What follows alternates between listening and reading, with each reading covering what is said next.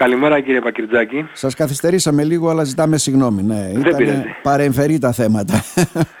λοιπόν, ε, ε, μέτρα της κυβέρνησης για το δημογραφικό που φαίνεται ότι σιγά σιγά θα τα δίνει και με δόσεις. Δηλαδή, μόλις πλησιάζουν οι ευρωεκλογές θα δώσει πάλι μια δέσμη μέτρων. Δέσμη μέτρων βέβαια που δεν ξέρω και στο στόχαστρο μπαίνει τουλάχιστον της αντιπολίτευσης αλλά και των πολιτών και δεν ξέρω αν είναι και ένα δέλεαρ για τα νέα ζευγάρια επειδή δίνει η κυβέρνηση λοιπόν αυτά τα μέτρα αγαπητέ κύριε Αναστάση Λαβρέντζο ε, να τεκνοποιήσει, να προχωρήσει έτσι να γεννήσει ένα παιδί. Προφανώς δεν αρκούν και δεν φτάνουν έτσι δεν είναι. Κοιτάξτε, εδώ έχουμε να κάνουμε ένα διπλό σχολιασμό. Προφανώς τα μέτρα δεν αρκούν και θα το εξηγήσουμε αυτό σύντομα. Από την μεριά βέβαια και η αντιπολίτευση δεν έχει νομίζω, δεν δικαιολογείται να ασκεί κριτική, γιατί δεν νομίζω ότι τα κόμματα της αντιπολίτευσης έχουν δείξει και αυτά κάποιο ιδιαίτερο ενδιαφέρον. Να θυμίσω Αποσπασματικά πάντα. Ναι. Προεκλογικά το θέμα δημογραφικό που είναι το υπαριθμό ένα εθνικό ζήτημα ομολογουμένως απουσίασε πλήρως από τη δημόσια συζήτηση. Γίνανε δύο ναι. εκλογές και δεν συζητήθηκε ποτέ το δημογραφικό. Και αν τα κόμματα της αντιπολίτευσης, και αυτό δεν το λέω για να ελαφρύνω τη θέση της κυβέρνησης, μιλάω συνολικά. Αν λοιπόν τα κόμματα κόπτονται ή νοιάζονται για το δημογραφικό, θα πρέπει να είχαν κάνει άλλα πράγματα, θα πρέπει να είχαν κάνει ένα συμβούλιο αρχηγών, ώστε να βρουν τον τρόπο να εκπονήσουν και να εφαρμόσουν μια εθνική δημογραφική πολιτική. Και έρχομαι λοιπόν μετά από αυτό στα μέτρα, αυτό καθ' αυτό, ναι. τα οποία προφανώς είναι μερικά λίγα επιδοματικά μέτρα. Έχουμε πει και άλλες φορές στις κουβέντες που έχουμε κάνει, ότι το δημογραφικό δεν είναι ένα τόσο απλό, τόσο εύκολο πρόβλημα που θα λυνόταν με πέντε έργα, με πέντε μέτρα. Και μας έχετε εντοπίσει βέβαια στο παρελθόν, συγγνώμη που σας διακόπτω, δεν είναι και καθαρά μόνο οικονομικό θέμα. Σαφώς. Ναι. Είναι, είναι κοινωνικό, είναι αξιακό, έχει να κάνει με πάρα πολλά πράγματα. Έχει να κάνει με θέματα πολιτικά όπως η περιφερειακή ανάπτυξη. Εγώ την έχω ανοίξει αυτή την ατζέντα. Θεωρώ ότι η χώρα συνολικά πρέπει να αλλάξει και να γίνει μια βιώσιμη χώρα αν θέλει να δει και ο πληθυσμός να αυξάνεται. Θεωρώ λοιπόν ότι τα μέτρα τα οποία πήραν είναι πολύ περιορισμένου χαρακτήρα, υποτιμούν τη σοβαρότητα του προβλήματος και αν θέλετε υποτιμούν και την νοημοσύνη των πολιτών, αν πιστεύει η κυβέρνηση ότι με πέντε επιδόματα θα λύσει το δημογραφικό και εκεί βέβαια το ερώτημα είναι γιατί δεν το κάναν τόσα χρόνια, αν ήταν τόσο εύκολο, γιατί δεν το κάναν τόσα χρόνια, γιατί είμαστε στη 14η χρονιά που οι γεννήσεις είναι λιγότερες από τους θανάτους και λέω ότι σωρευτικά έχουμε από τα στοιχεία που μας δίνει η Ελστάτ μόνο από τη διαφορά αυτή, γεννήσεις και θάνατοι, από το 2009 μέχρι τώρα, μείωση πληθυσμού 576.000 χωρίς να συνυπολογίζω και τους Έλληνες που έφυγαν τα χρόνια της κρίσης στο εξωτερικό. Ναι. Η χώρα δηλαδή έχει χάσει περίπου ένα εκατομμύριο και φτάνει η κυβέρνηση στην πέμπτη χρονιά, δηλαδή στην αρχή της δεύτερης θητείας να, να ασχοληθεί με το δημογραφικό. Ναι, ναι. Αυτό και μόνο δείχνει πόσο σοβαρά, πόσο ψηλά το ιεραρχούν.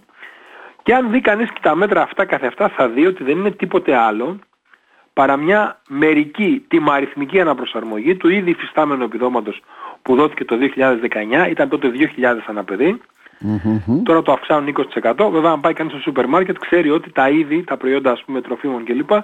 Τελευταία διετία συνολικά έχουν αυξηθεί τουλάχιστον 35%. Ναι. Δηλαδή δεν έγινε τίποτα. Αυτό είναι η απάντηση.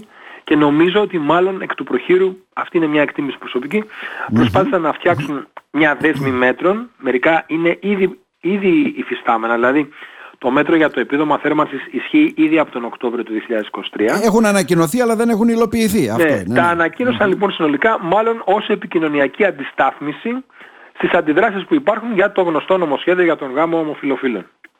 Θέλω να δώσω μια εικόνα διότι στηρίζουν την οικογένεια Επί της ουσίας όμως είναι ξεκάθαρο ότι αυτά τα μέτρα είναι προσχηματικά και δεν αποτελούν επουδενή λύση για το δημογραφικό. Mm-hmm. Μάλιστα. Επειδή εστιάζουν όλοι μόνο στο οικονομικό κομμάτι, μας λέτε ουσιαστικά ότι ένα εκατομμύριο συμπολίτες μας έφυγαν στο εξωτερικό.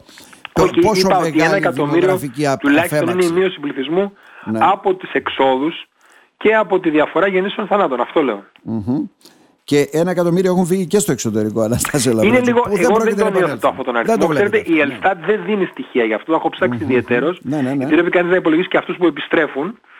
Θα έλεγα ότι ένας συντηρητικός υπολογισμός είναι κοντά στις 300 με 400 χιλιάδες. Αλλά αυτό είναι ήδη πολύ μεγάλο νούμερο. Mm-hmm. Άρα λοιπόν αυτά τα μέτρα πότε αντιλαμβάνομαι και τη νέα δέσμη ακόμα που, που, που, που υποτίθεται θα δώσουν λίγο πριν τις ευρωεκλογές μας προετοιμάζουν για το Μάιο Πάλι γιατί αποσπασματικά. Άραγε, αλήθεια τώρα, γιατί άραγε περιμένουν. Αφού υπάρχει σχέδιο, γιατί το δίνουν μία και καλή. Ακόμα. Ναι. Είναι το δημογραφικό ένα θέμα που μπορεί να περιμένει. Όχι. Και γιατί πρέπει να δίνεται με δόσεις; Εδώ παίρνουμε ή γενναίε αποφάσεις για να λύσουμε το πρόβλημα, έτσι δεν είναι; Απαιτεί μια τελείως διαφορετική προσέγγιση. Απαιτεί όλα αυτά τα κόμματα τώρα που μεταξύ τους κάνουν ευκαιριακή ας πούμε, κριτική και αναλύσεις του, του ποδαριού να αναλάβουν τις ευθύνες τους.